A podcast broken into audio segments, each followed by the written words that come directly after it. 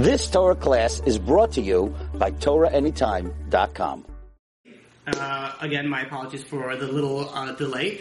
And uh, tonight we are learning Le'ilui Nishmat to Avraham ben Chaim and Yecheskel ben Avraham.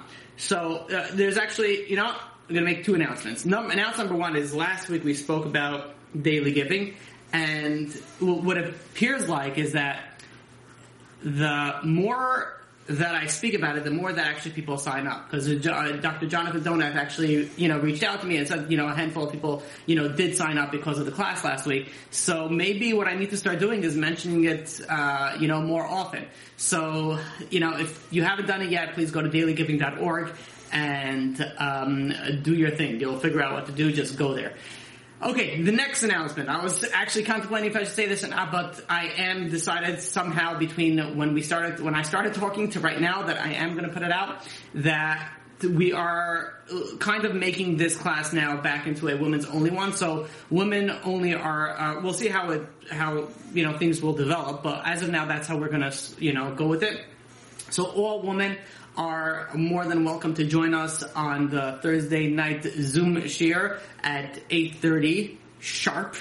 Uh, every every Thursday. So if you want any more information, there is a special WhatsApp group for women only that uh, even I'm not on it even, but it's strictly only women. Or there is another option of just emailing um, me and I will send you the flyer. So either way, you can reach out to r a b b i z i t r o n at torahanytime.com for, if I said it too fast, then rewind and say it again slower. No, I'm kidding. It's Rabbi Zitron at TorahAnytime.com, and I will provide for you the information for you to get the the um, the the details for the class. Okay, now with that being said, let's let's get rock and rolling.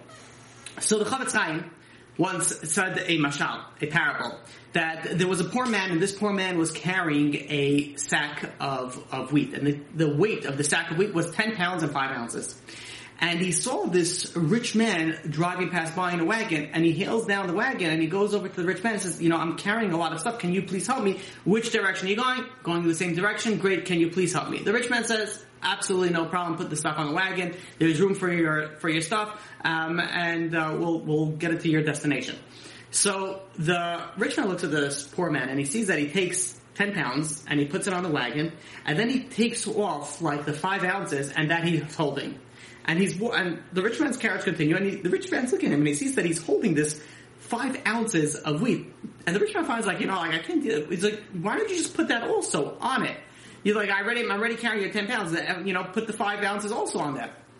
So the the poor man was like, "Listen, I'm already bothering you so much that I'm ready. You're already carrying ten pounds of this wheat for me. I don't want to bother you for another, you know, five ounces." And the rich man goes, "You know, I don't understand." Says, "It's not going to make any difference if I'm carrying it. I'm carrying it. For me, it makes no difference. Ten pounds, twenty pounds, ten pounds, point five. It makes zero difference." I don't care about the additional five ounces. When it comes to uh, us having emunah and bitachon in Hakadosh Baruch Hu, we tend to have emunah on the big stuff, you know, like life and death. You know, like we have to go and we have to like you know deal with strictly the emunah. But we don't realize that you know Hashem can take care of the small things for us as well.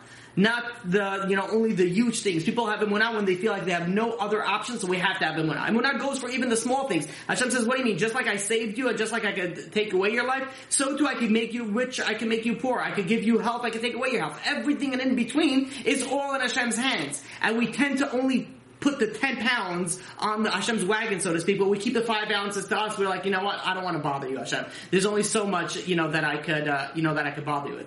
Reminds me of a story that one time, I said this for sure before, one time there was a, um, this wealthy man who was sitting in front of uh, the Aron HaKodesh. He opened up, he went to the, to the synagogue, he opened up the Aron HaKodesh, and he was begging, uh, there was a huge, huge business deal that was coming by. And he, he needed as so much, you know, siyata d'shmaya, so much divine assistance, that he was crying out his heart to God.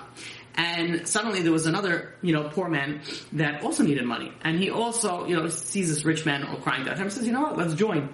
And he walks up next to the rich man and he's, the rich man's like crying, please God, let the $50 billion deal close. And the rich man's like, God, please give me a hundred dollars. God, please give me a hundred dollars. This guy's begging God for 50 billion and this guy says, Hashem, please give me a hundred dollars. Finally, the rich man was like, you know, what's with this guy? He's like, he take, takes out his wallet, takes out a hundred dollars. He says, here, here's your hundred dollars. Now go. I need to focus, right? And he goes, the rich man takes the hundred dollars, uh, the poor man takes a hundred dollars and walks away. And now the rich man goes over and says, God, now that I have your undivided attention, please give me the fifty billion dollars. Please give me the fifty billion dollars. So we tend to think that, you know, we could ask Hashem for certain things and, you know, somebody could take away from us. That minimizes the capacity of what Hashem is able to do. Hashem is able to do everything and anything from the smallest minute detail of your life to the biggest decision you'll ever make in your life. You have sometimes, you know, uh, this uh, let's say the, the boys that are looking to, they're, they're sitting and learning Torah. They want to get married to a girl that has money that they'll be able to support them to continue learning Torah. So they're looking for something called a dowry. And the, you know, the common thing is that maybe they want something, especially in the olden days, they would want something that would be able to last them for several years. And the rabbi, once big rabbi came over to one of these boys and be like, I don't understand, you're looking for someone to support you for the first few years, what are you going to do when the support is run out? Like, who is going to support you afterwards, after that? So the boy goes, says, after that, Hashem will take care of it. So the rabbi says, wait a minute. So for the first five years of your marriage, you don't trust in Hashem. Only after five years, then Hashem will take care of you. Where's the trust? Meaning that it's not re- the, the, trust is not really deep inside over there. The trust is sort of something that comes out that says, uh, you know, the, the, common thing is that you have, you know, people that they ask Hashem says, you know, God, if you just give me fifty million dollars, if you just give me a hundred, don't worry about it. I'll take care of that. I know how to invest it properly. I know how to make the money. I just need the initial investment. I need the initial capital. Once you give that to me, I'll take care of myself. Meaning that you feel like you need Hashem for certain situations, and you don't feel like you need Hashem for other situations. What is worse off is when we rely on Hashem for certain situations, but then we rely on other people for other situations. Let's say the smaller things. So you can rely on Hashem for, you know, the big stuff, but then like, there are certain things that, you know my boss, that's who I need to rely on. My parents, my partner, my spouse, that's who I'm to rely on. The best, Beis Halevi goes and says, something very, very scary. That trusting in anyone or anything other than Hashem, other than God, will not help and will bring a curse. As it says in Yirmiyahu, Jeremiah, chapter 17, verse 5, it says, ba'adam. Cursed is the man who trusts in man. Meaning it's not a good thing to go and have emunah b'tachon in man. You have to have emunah b'tachon in, in God. And also it says in the Pasuk in Tehillim, chapter 146, verse 5, verse 3, I'm sorry. It says, Al tiftuchu b'nedivim. Do not trust in generous people. In mankind who has no salvation, man doesn't even have a salvation for himself. You're going to go and you're going to trust that he will help you or she will help you. The Chovot HaLevavot writes in the introduction to Sha'ar HaBitachon, and this happens to be what I'm about to say. This was supposed to be the title for this class, but the problem is that it's too long to figure out how to make it into a small title, and that's why I gave the other title. But this is really the essence, the crux of this of this class. And that is, I'm going to quote for you what the Chovot HaLevavot says in the introduction to the Sha'ar HaBitachon. And that is, a person who doesn't trust in Hashem, doesn't trust in God, and trusts in someone or something else, then HaKadosh Baruch Hu withdraws his personal supervision and leaves him. Meaning that if you trust, let's say, in your boss, then what God does is God removes his super, his personal supervision and says, you want to trust in your boss? Here, your boss has say of what goes on in you. Meaning that there is such a power that the way that it works, it's proportional. The more you trust, the more help that you will get. The less you trust, the less help you get. Oh, you think you can do it yourself? No problem. Let's see you do it. Now we know that everybody needs Siyata Dishmaya. Siyata Dishmaya is divine assistance. We all need help from HaKadosh Baruch Hu. This is something that I, when I speak to people, let's say that are um, about to get married, and uh, they're particular wedding plans are not up to the kosher standards that they should be. And what happens is, is that they tend to fall short in, let's say, different areas of dancing, utzniut, or different things. And I speak to them and I say, you know, is marriage easy? Like you're not married yet, but is a marriage an easy thing? And everybody knows that marriage is not something that's easy. It's something that takes work. It's something that is a lot of effort. It's something that you need a lot of blessing in order to succeed. So I'm, I go to them and I say, you know that you need God's help to make this successful, right? And they're like, yeah, 100%. We know you need God's help. So I'm like, why is it that the day that you're, com- you're making this union between you and your spouse, you're bringing in so many cursing and so many, uh, so many uh, sins into the world because of you? Like, does it make any sense? You know you need God's help. But yeah, but you don't even think about that. You figure, okay, let me do whatever I'm doing now to sin, and then afterwards I'll worry about God's help. No, no, no. You have to think about the whole picture at all times. The Pasuk says in Tehillim, chapter 100, um, chapter 127, verse 1. It says, Shir Ma'alot L'Shlomo. This is uh, this is a song that uh, speaks from from about Shlomo.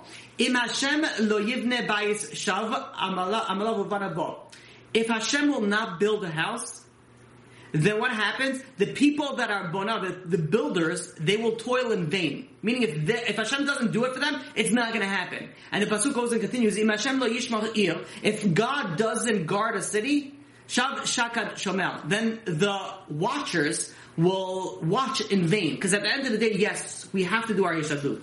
But ultimately, it all comes from God. You could be a multi-billionaire. You could be the wealthiest man in the world. You could own your own, you could own your own country. Let's take it a step up. And if you own your own country, you're for sure owning your own construction company. If you have your own construction company, you for sure have all the materials in your warehouse. You have everything that you need from A to Z to build your house. You have the land, you have the workers, you have the materials, you even have the permits because you write the permits yourself. You have everything, everything that you need. But if there's one factor that if you're missing it, it's not going to happen. And if, if you don't have God's assistance, there will be issues that will come up and the house will not be built.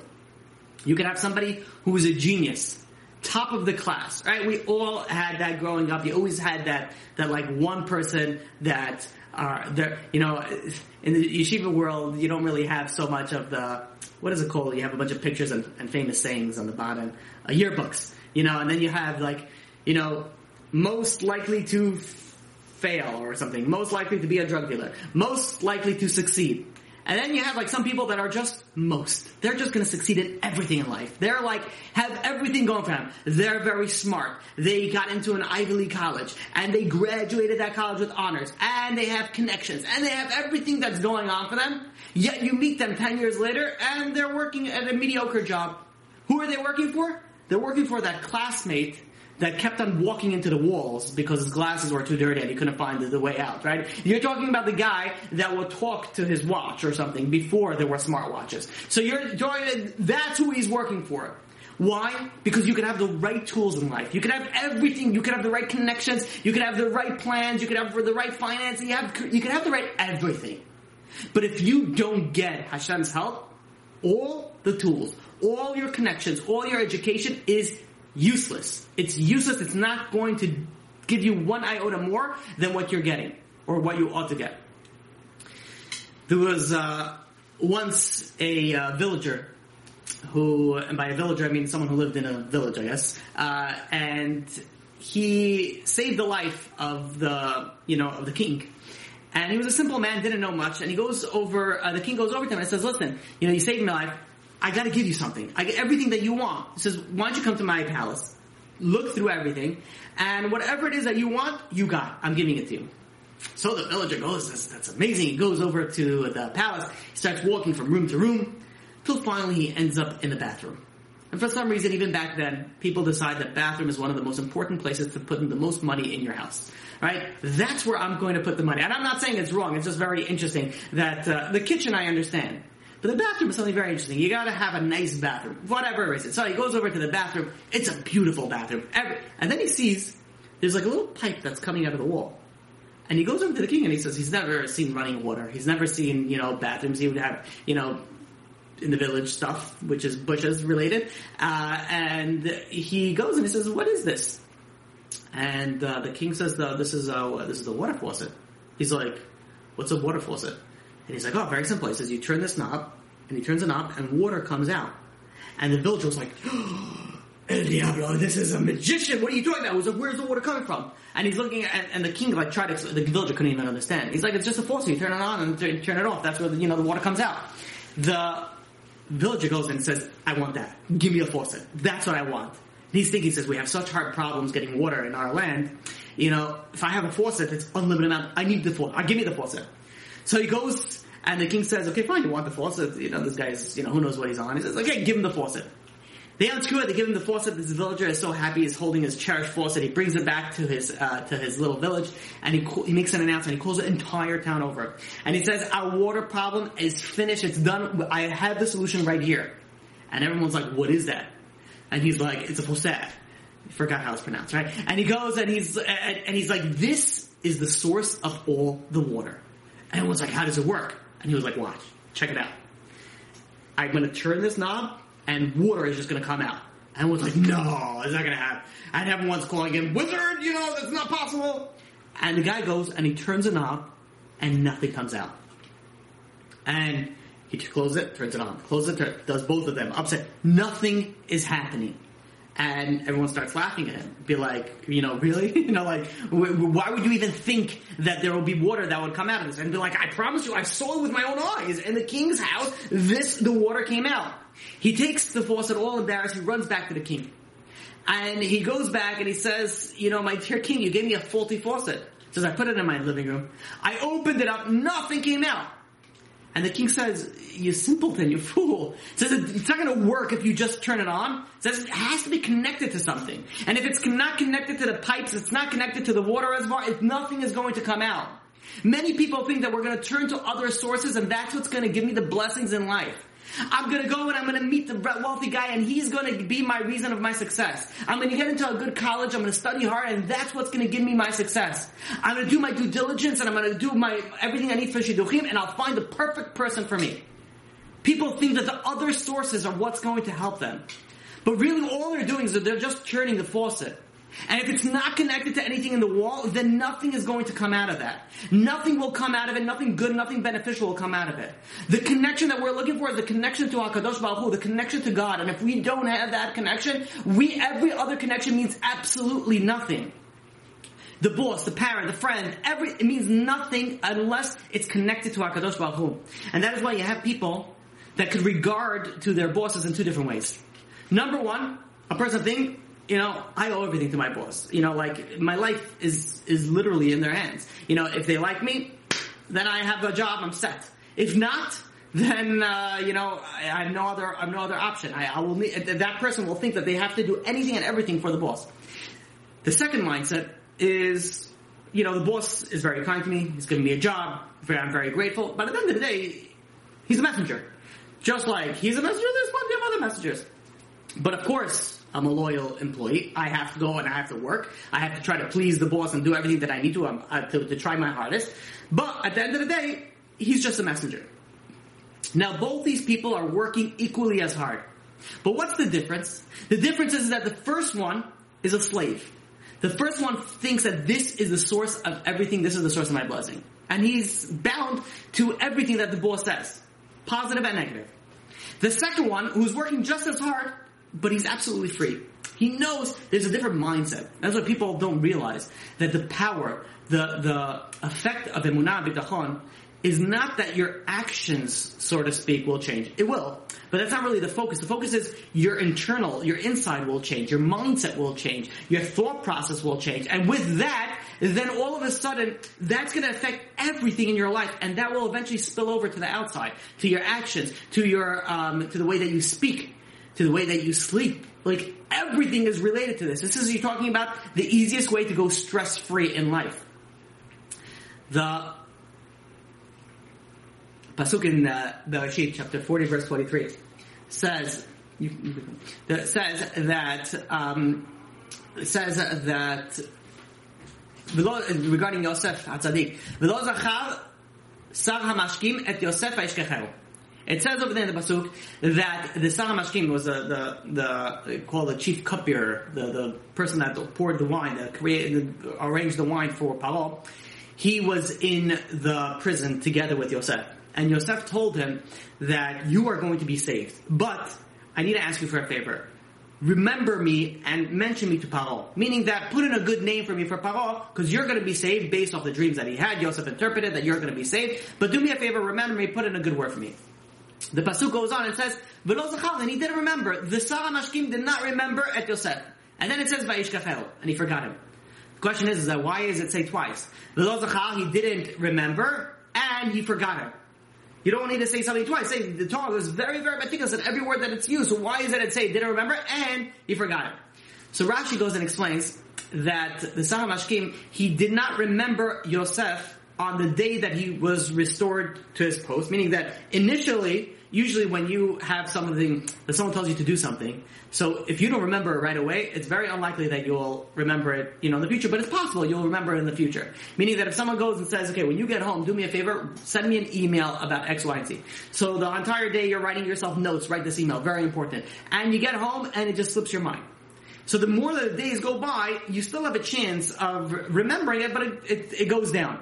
So what happens is over here, the way that Rashi is explaining is that the day that Yosef, the day that that um, the Sar HaMashkim left Yosef and went to the palace, he was restored back to his post. He from he didn't remember Yosef, but what happened after that? He completely forgot about him. He, he forgot, forgot about him completely, meaning that there was no hope of him ever going back and saying, "Oh yeah, I remember, you know, Yosef, and this is what you know what happened." The Rashbam goes and explains that after this, so how did the Sar HaMashkim, how did he actually remember Yosef? Because two years go by, and Paro has a dream, and all of a sudden the Sar HaMashkim says, wait a minute, there's a, my dear friend in prison, Yosef.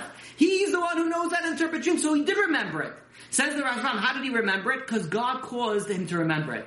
And if Hashem did not cause this miracle, then the, the would have never remembered Yosef. Because what happens is the Rashbam goes and explains that when a person, in this case Yosef, relies on natural means, on other somebody else, for example, the Sar HaMashkim, then what God says, okay, you want to rely on the Sar HaMashkim, then let's see what happens. And what is the natural way of things? That human beings forget. You rely on human beings, that your, your source of salvation is not going to come. Yosef, since he relied on natural efforts, as a result, he was forced to remain incarcerated for two more years. Two more years. Meaning, you know what's crazy about this? That a person can be worthy of so many blessings from heaven. And he deserves miraculous stuff in his, uh, you know, day-to-day life. But because of his behavior, because of his lack of emunah and bitachon, they're dealt with him from heaven in a, in a realm of nature, meaning that he could lose out of blessing. But at the same point in time, the source of Yosef's salvation is also in this pasuk. Let's go back to this pasuk. The pasuk we just explained that it says "V'lo zachal Sar HaMashkim et Yosef ha'ishkacheu." Sar HaMashkim did, did, you know did not remember Yosef, and then he forgot him. Says the Bina Le'itim. There's a different way to read it, and this is the way of the salvation. Listen to this beautifully. The way that you read it is like this: "V'lo zachal Sar HaMashkim et Yosef." The Sar HaMashkim, the cupbearer, he did not remember Yosef. And then, what, what does it mean that he forgot? Not the Sar HaMashkim over here it's referring to. It's referring to that Yosef forgot about the Sar HaMashkim. Not that the Sar HaMashkim forgot about Yosef. Meaning that it came to a point that Yosef forgot the Sar HaMashkim. He didn't put any emunah and in the cupbearer anymore. He forgot about him. Once Yosef gave up on the Sar HaMashkim, once Yosef placed only his trust in HaKadosh Baruch Hu, Hashem says, now I'm going to take care of you. And that's what we see in the next Parsha. Then all of a sudden, at the end of two years, Paro, he, all of a sudden he has a dream. And says the Orach something beautifully. That Paro over here dreamt every single day for two years the dream that he had. He dreamt the same dream every single day, but he forgot it when he woke up. Why? Because Yosef still had to be in jail. Why? Because Yosef still had a, this belief in this emunah into the into the Sar HaMashkim. But all of a sudden, comes Yosef come to a point where he no longer has emunah bitachon in the Sar HaMashkim, and now he places trust in God. All of a sudden, now the solution comes into fruition. All of a sudden, now Paro says, "Oh, wait a minute! I remember my dream." Now we each dream every single night. Majority of people forget the dreams. Majority, and then there's a small minute that take their dreams too seriously. Then there's that, that small slither where sometimes you're supposed to take a dream seriously, and sometimes you're not supposed to take a dream seriously. Majority of the time. But the the concept that Paro was dealing with, the dream, the the message was given to him for two years straight, every single night. That's a crazy talking about having a redundant dream, or talking about a real dream every single night. But he didn't remember it only until it was necessary to beneficial for Yosef. That's what the Beis Halevi says. Vayimiketz. It happened at the end, and then All of a sudden, Paro was dreaming. We're at the end, meaning that it's not that two years were over and that's why Paro had a dream, but rather because the decree was over, now Paro had the dream. So once the decree was up, all of a sudden the salvation now is going to come into fruition. And this, this story, this, this story with the Baal just explains it so beautifully. Baal was once traveling in the forest with one of his students, and they were traveling for three days. And they were traveling three days without any water. Suddenly the student, the Talmud goes and says, you know, Rabbi, I'm so thirsty. If I don't get water now, I am going to die. I'm not going to be able to survive. I'm not going to be able to make it.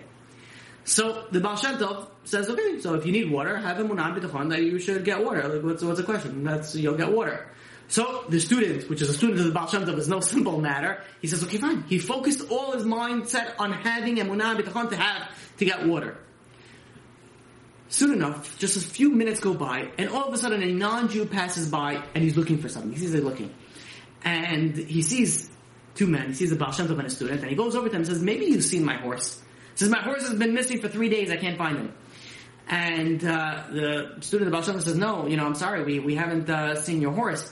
But the student is looking at this man and says, maybe you could help us. You know, do you by any chance have water? We've been traveling for three days and we don't have any water. And the man says, yeah, I just haven't enough water. I haven't have, you know, enough water. And here, and he gives the student water. And the student goes, makes a shehakol, drinks the water. Afterwards, he gives the jug back to the, to, to the non-Jew, and the, the guy goes and moves along. And as they're walking, the Baal Shem Tov notices the student is very much in thought. Suddenly the student, you know, pipes up and says, you know, Rabbi, I have a question. He says, you know, why, you know, I, I know that this person is a messenger to give me my water. But why did he have to search three days for his horse?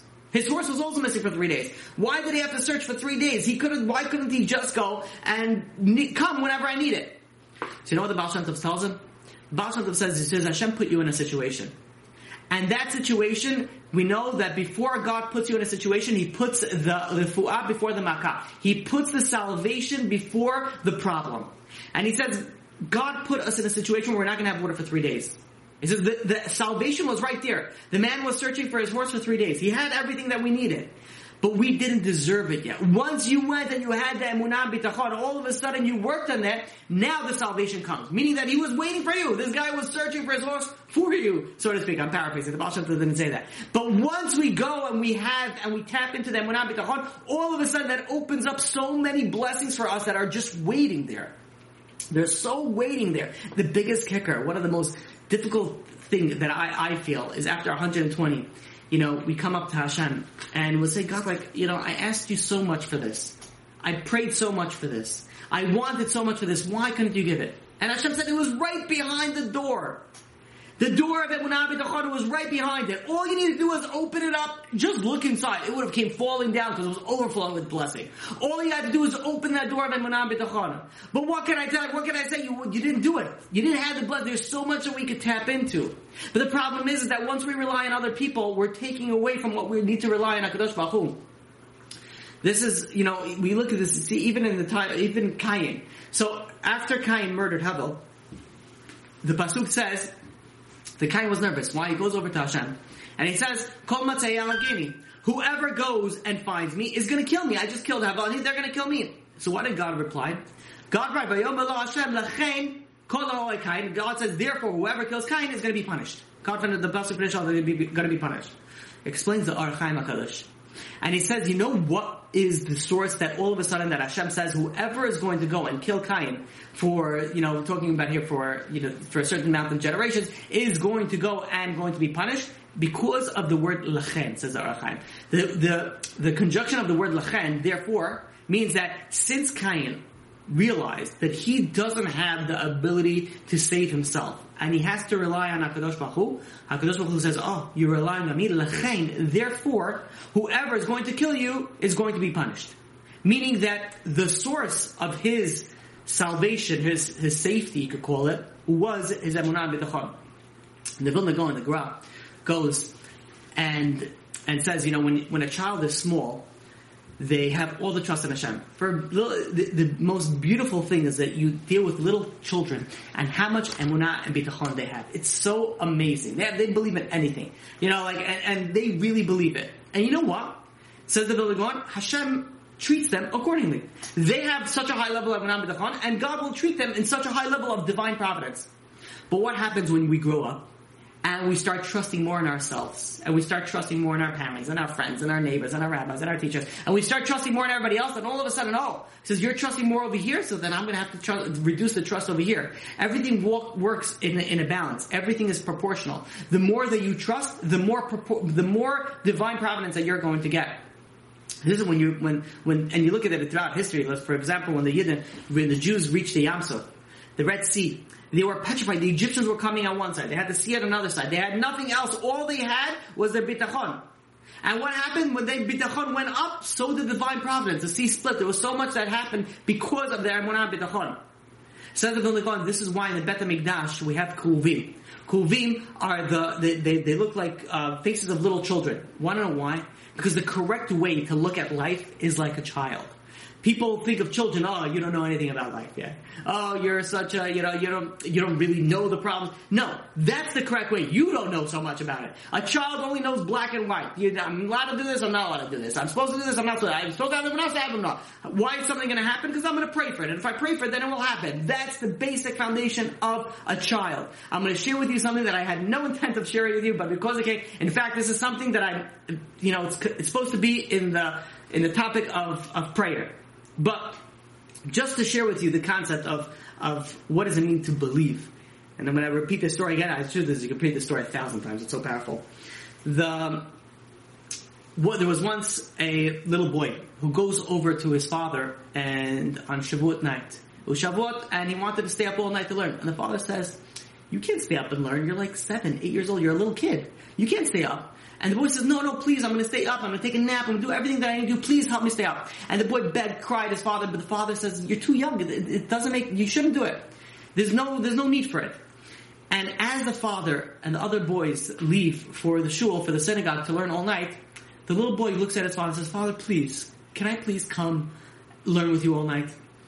And the father says, you know, I love your heart. It's great where you are, but unfortunately, no, this is not, this is not, you're not, not at the age that you need to do that. So the father leaves, and the father walks down the street, walks up to the next block, and he starts thinking, he says, you know what, my little boy, he wants so badly to learn. He says, why am I telling him not to? And he decides after walking a block and a half, he says, no, you know what? No, I can't. My little boy wants to, I'm gonna go back. If he's still up, I'm gonna go and I'm gonna take him to shul. He turns around, the whole family, and they go back to the house. He opens the door to the house, standing in the hallway with his coat, gloves, and hat is the little boy. And the father looks at him and he's like, you wanna, okay, you could come. He's like, okay. Holds his father's hand and they walk out. And the father looks at the boy and he says, I, I don't understand. I told you we're not going. Why did you get dressed all ready to go to the shul with your coat and everything? And uh, the boy says, because I, I knew that you were going to come back and get me. And the father says, you knew that I was going to, how do you know that I was going to come back and get you? And the boy goes and he says, because I davened to Hashem that you should come back and get me. And he says, if I davened to Hashem, then I knew that Hashem is going to listen and is going to send you back to me. This boy was none other than Rabbi Shimshon Pincus, which I quote numerous times uh, in all my classes. so the power of the purity of a little child is so beautiful, so amazing, and that is the correct way. Because a little child, when they daven, they know that they're getting answered. They have that munah the correct way. It's us who are faulty. So maybe we should go back to our youth and go and tap into that unadulterated emunah bitachon that we had. David HaMelech says in Tehillim chapter 131 verse 2, it says, Ki gamel alei imo. The, he was describing himself like a, like a suckling infant upon his mother that just like an infant is entirely dependent on its mother for its milk supply, so too we have to be entirely dependent on Hashem for anything in life. And the way that it works is that the more that the infant nurses, the more milk is produced the less the infant nurses, the less the milk is produced. And there could be twins and there'll be enough milk for twins. And there could be, you know, it, it works, everything works proportional. So, you know, so too is, is the same concept with emunah. The more that we utilize emunah, the more milk, so to speak, the more, the more blessing is produced from it. The less emunah that we have, then the less milk is going to be produced. The Vilna Gaon goes and says that the aspect of relying on Hashem, that produces the abundance. And if let's say you have a baby that all of a sudden gets milk from another source, let's say formula, so the mother's milk is also going to go down. So we can cut off our supply of blessing, aka milk, then uh, by just trusting in ourselves or trusting in other people or utilizing our source from a different area. That Baal Shem Tov one time stayed in a certain man's house. And this man was so thrilled, so honored, so blessed to have the Baal Shem Tov stay in his house that when the Baal Shem Tov was there, he was teaching everybody Torah, he was saying stories, he was motivating everybody, that he was so moved by the fact that he had the big rabbi, the biggest rabbi in the world at that time in his house. And then the time came where the rabbi says, I have to go. And the, and the wealthy man is like, no, where are you going? And the Baal Shem Tov says, listen, I, you know, the reason why I'm traveling now is I need to collect money, so I'm going to go collect money. So the wealthy man goes and says, "How much do you collect in, uh, you know in a day? How much do you expect to collect in a day?" So he says, uh, "You know, I'm planning to collect about hundred, uh, you know, coins, whatever, gold coins."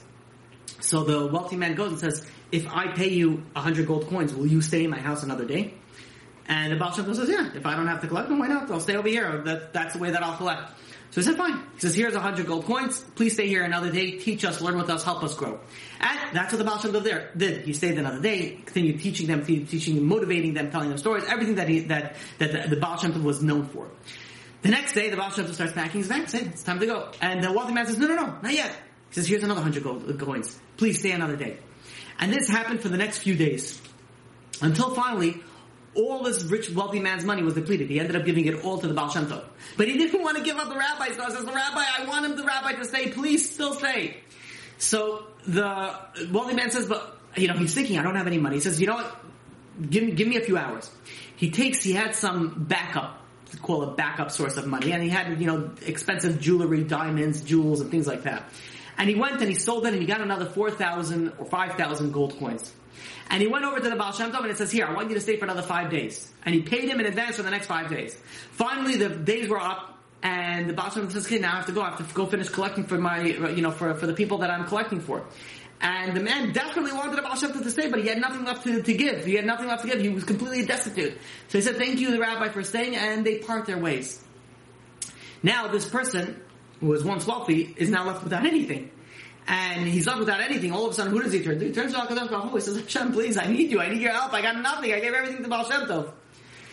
That night, a few drunks came into his uh, his shop that he sold, uh, you know, high quality liquor, and they said, uh, you know, please pour us. Uh, we want to buy some whiskey.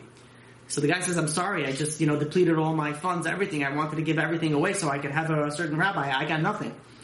And uh, the drunkard said, like, what do you mean you don't have nothing? You don't have any whiskey? he says, no, I have nothing. Nothing in my, I'm all cleaned out. And they tell him, the drunk tell him, do you by any chance have maybe the barrels where the whiskey was kept? And he says, yeah, I still have the barrels and that. They said, do me a favor, fill it up with water and then give us a drink from that. We'll pay you for that. And he said, they said, you know, there'll be a taste of whiskey. Talk about a true chassid of a drunk, right? And they go, and the guy says, fine, no problem. He pours, you know, um, water inside the barrel, and he starts giving them this uh, barrels of, uh, uh, this cups of water, which has a little, you know, hint of uh, whiskey. And they're drinking it, and they're loving it, and they're enjoying it, and they're paying him, and they're paying, and they're paying him. Time goes by, and the Baal is passing through the same, uh, the same town and he goes over to this house where he stayed not too long ago, and he spent uh, you know quite a few nights there. And he knocks on the door, and somebody else opens up, and the Baal says, "Where's the previous owner? Is he doesn't he not live here anymore?" And the person says, "No, he doesn't live. here. He lives on the other side of town." He says, "Lives on the other side of town. Can you point me to the directions?" And they say, "Yeah, sure." They gave him the directions, and the Baal starts traveling. He sees, you know, the streets are getting more fancier, the houses are getting bigger. This person lives, is now living in the most wealthiest part of town. He knocks on the door, the Baal Shem Tov, until where he's directed. He goes into the door, and it's none other than his, you know, person that he stayed by a few, uh, you know, short while, you know, before, where he gave him so much money. And uh, this time he has butlers and he has servants. He was extremely wealthy. He became extremely wealthy. When he sees the Baal Shem Tov, he was so honored. He says, "Oh, Baruch Hashem, you came back. Please come in." He was so honored to go and host the stage again. This big Talmid Chacham. And while he's staying in his house, this wealthy man goes over to the Baal Shem Tov and says, "You know, Rabbi, I have a question for you. Something has been bothering me for a while." He says, "You know, last time you were by me, you cleaned me out.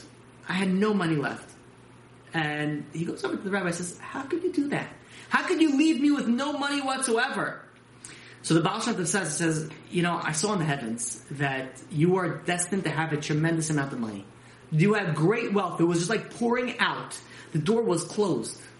And so the, the blessing was right there, but the pipelines were blocked. Why were they blocked? Because you press, you, you placed your trust in your 401k and your gems. You placed your trust in the savings that you had in the bank. He says you didn't place your trust in Hashem.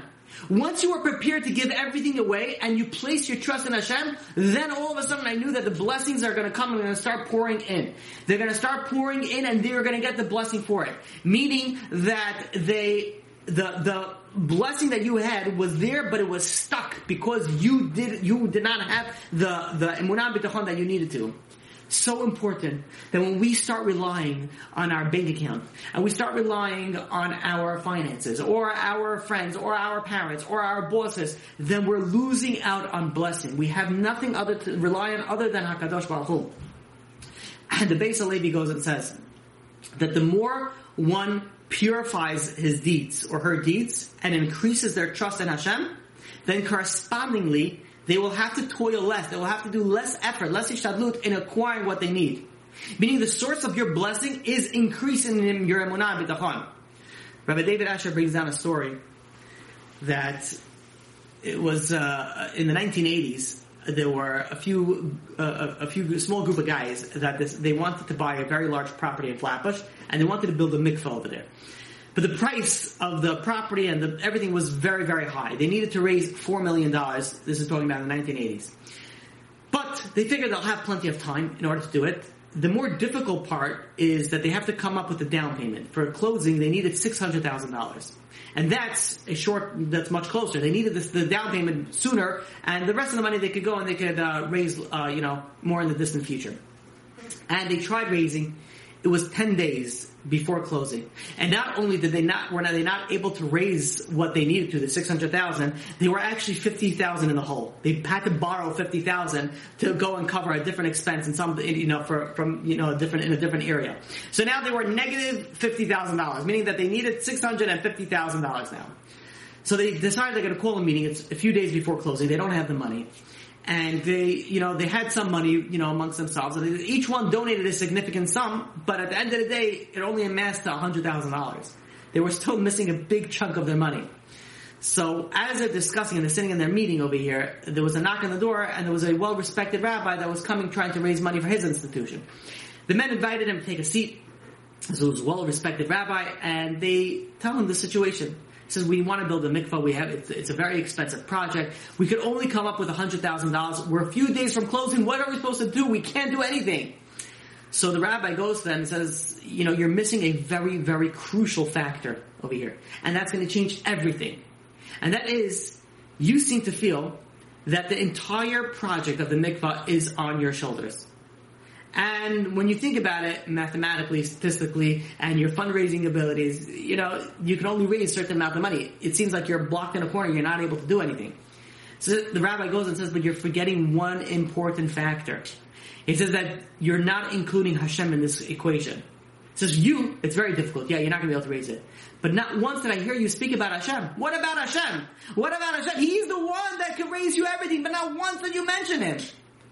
Says the Sha'ar Bitachon in Chavot al that if you go and you increase your level of bitachon, you will have siyat d'shma, you have a divine providence, divine assistance. The rabbi goes says, I recommend that each and every single one of you go and start learning the Sha'ar Bitachon. Go and start learning the Chavot al Go and start learning and improving your emunah bitachon. This made a huge impression on them. Needless to say, make a long story short, the mikvah not only was built, but it's still in operation to this day. So you have over here where you're blocked in a corner and you feel like you can't do anything, you have to realize that you didn't include the most important aspect of your decision making, and that is including Hashem in everything that you do.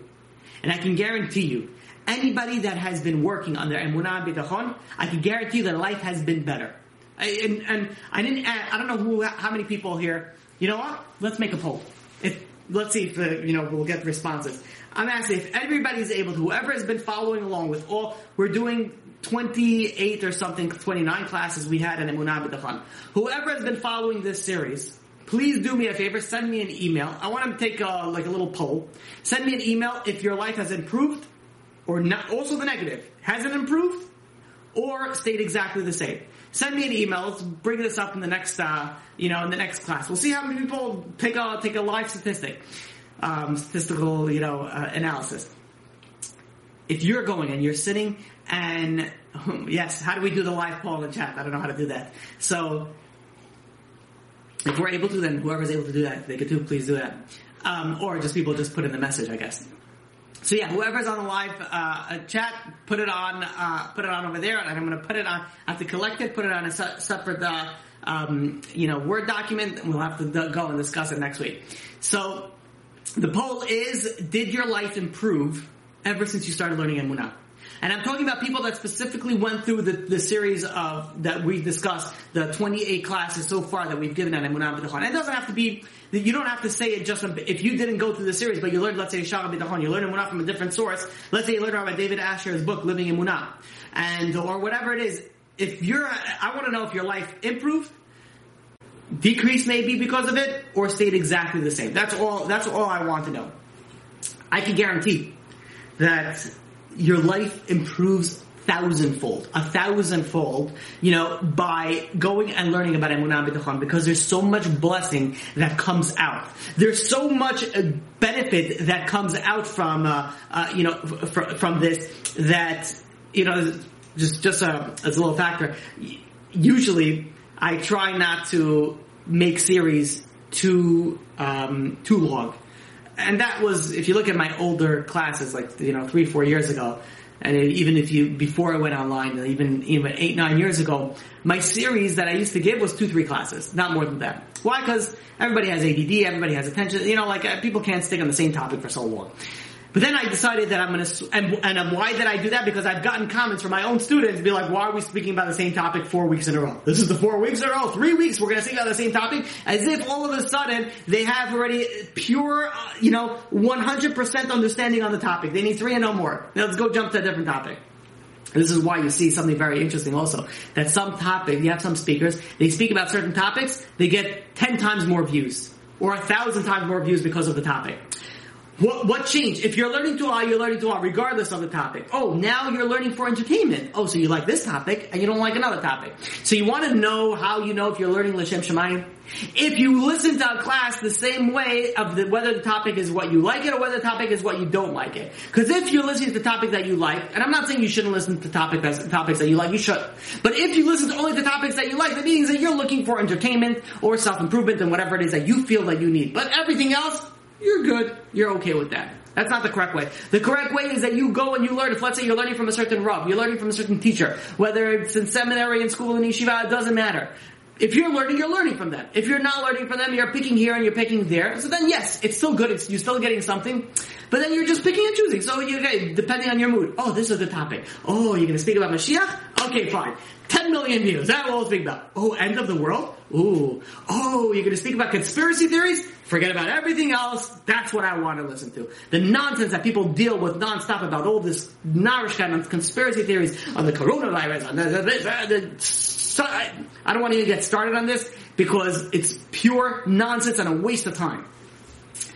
In any case, reeling myself back in over here, the more that you learn about Emunah, the more that you focus and you work on Emunah B'tachon. Now, it's not enough just to have the information over here. You have to constantly internalize it. And that's why I feel it's so important that no, 20 classes is not enough in Emunah. The truth is even 100 classes is not enough in Emunah. You have to constantly, constantly learn it and sink it in. And that's why somebody who's sitting and learning Emunah, it's not enough to say, yeah, I learned the Shabbat B'tachon. No, you review it a thousand times. You learn, you, you go and maybe you want something a little bit lighter, you go and you read, um, you know, Rabbi, uh, uh, I don't know, let's say Rabbi David Asher's book on living Emunah. So you read that and you go and you finish it and you go again another cycle. There's so much blessing that could come out of it. You keep on learning and learning and learning until it becomes part of you.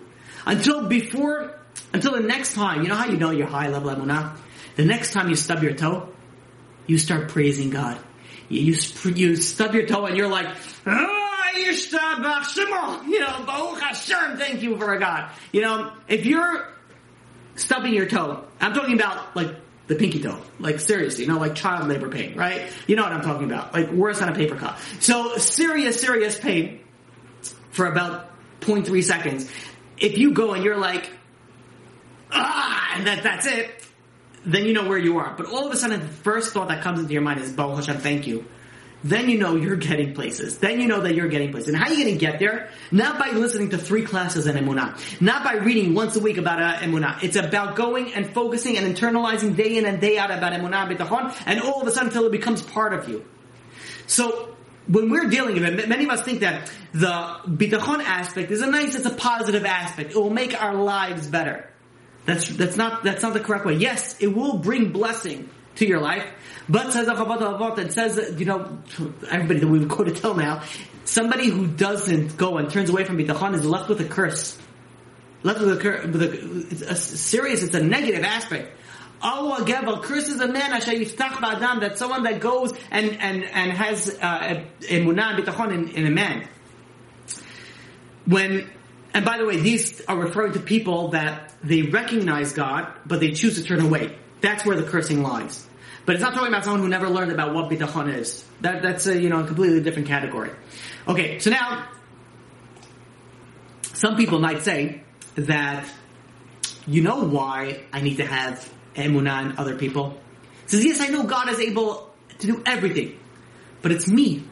I, I am not worthy. I am not worthy that God should go and give me so much blessing, and that's why I know that I don't deserve it. So I have a little bit of emunah over here, a little bit of, of course I know everything's from Hashem, but I have to have also emunah in other places because it's my default, it's my defect. So, the, the psukim tell us, you know, especially when you look at the Yetziat Mitzrayim, the Exodus of Egypt, that it, it, we say that HaKadosh Baruch Hu it says God took us out of Egypt. God took us out. Now, when God took us out, we were on the 49th level out of only 50 levels of impurity and defilement. The tumah that we were on. And yet, what does God say in Shemot chapter 4 verse 22? Bini bochori Yisrael. You're my firstborn child. That it's indep- what do we learn from this? It's independent of our merits.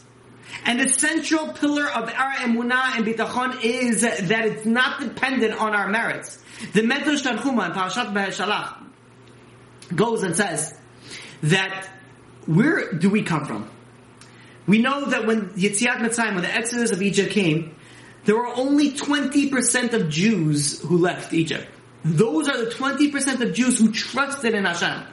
They trusted and they followed him out of Yetziat of Mitzrayim. They went out of Egypt into the Midbar. Who are those? Those are the 20% of Jews that were trusted. Those ones that didn't, they didn't make it. The 80% didn't make it.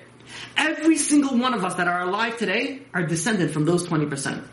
Meaning that it's in our DNA, it's in our blood to have that emunah bitachon. Don't say I can't do it. It's not me. I'm not able to. No, it's you. It's in your blood. You come from ancestors that had pure emunah and that caused them the merit to be able to go and leave Mitzrayim.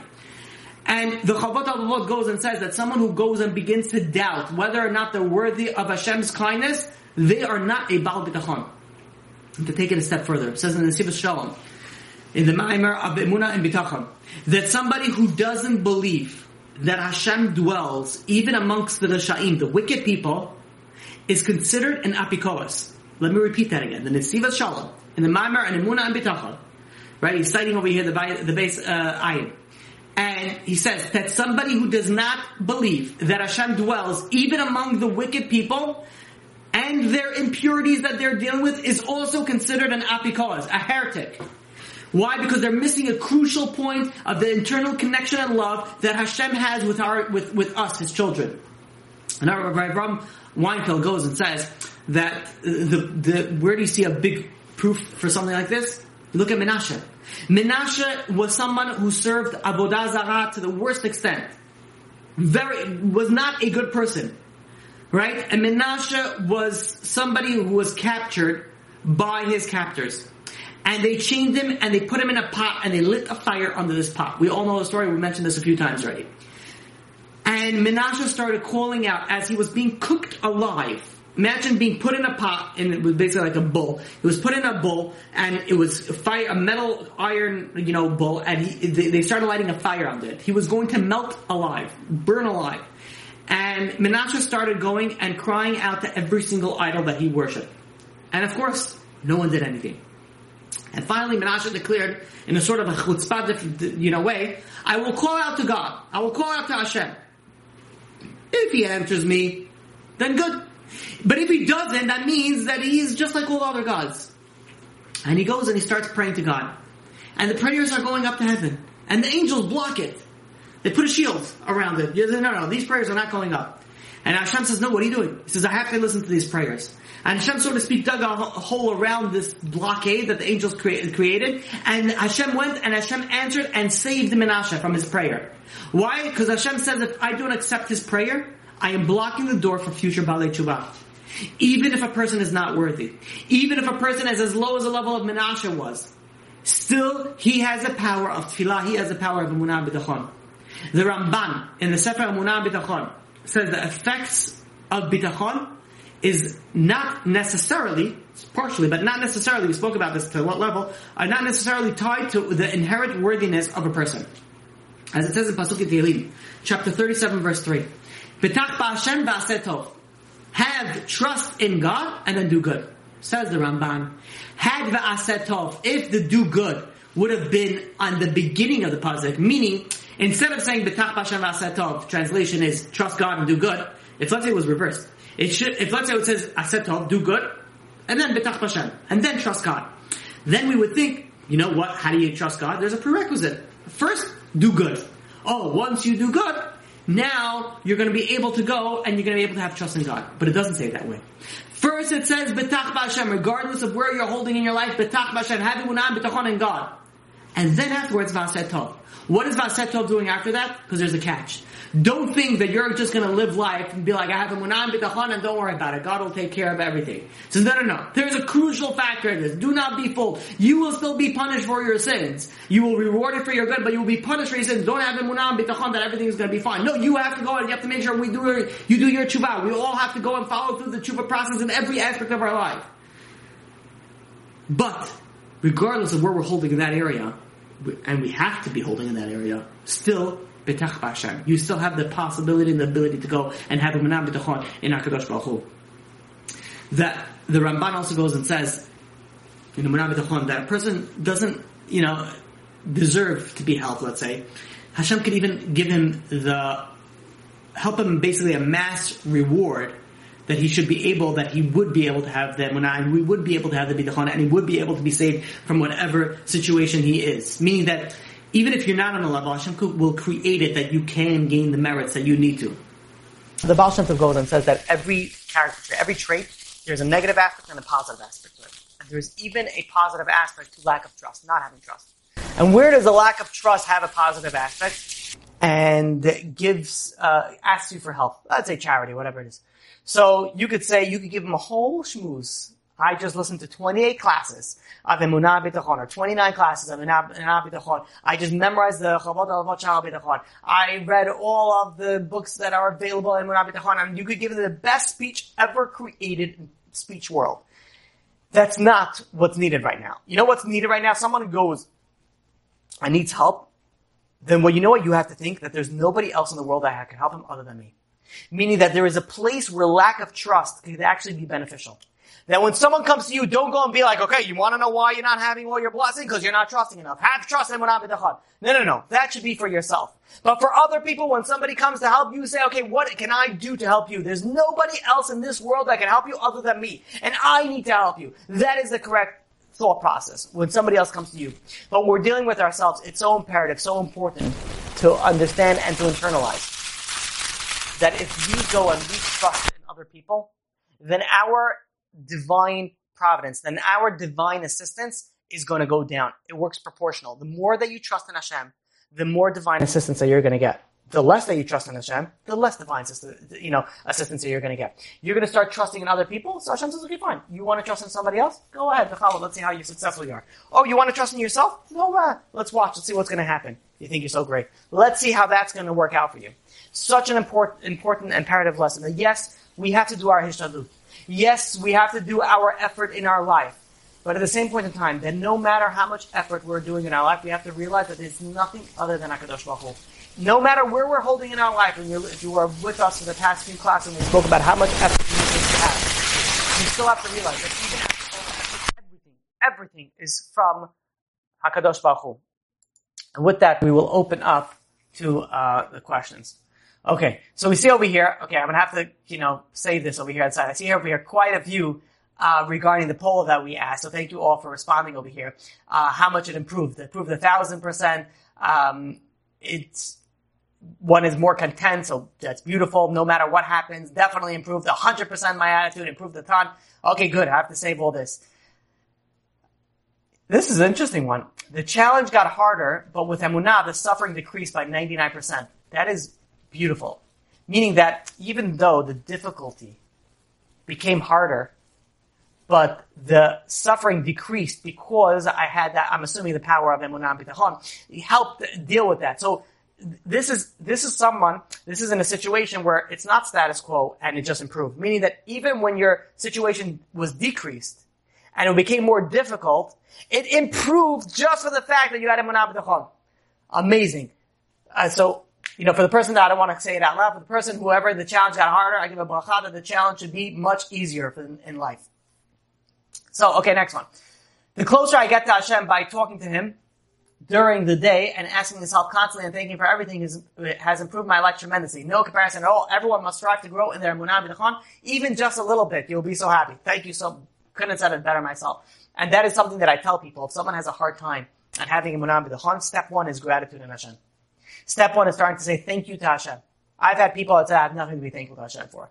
And I say you have a lot of work on your head. you have plenty to be thankful for. So we have to find things that we're thankful for and start thanking Hashem. And that will, in turn, will help us with our emunah. Okay.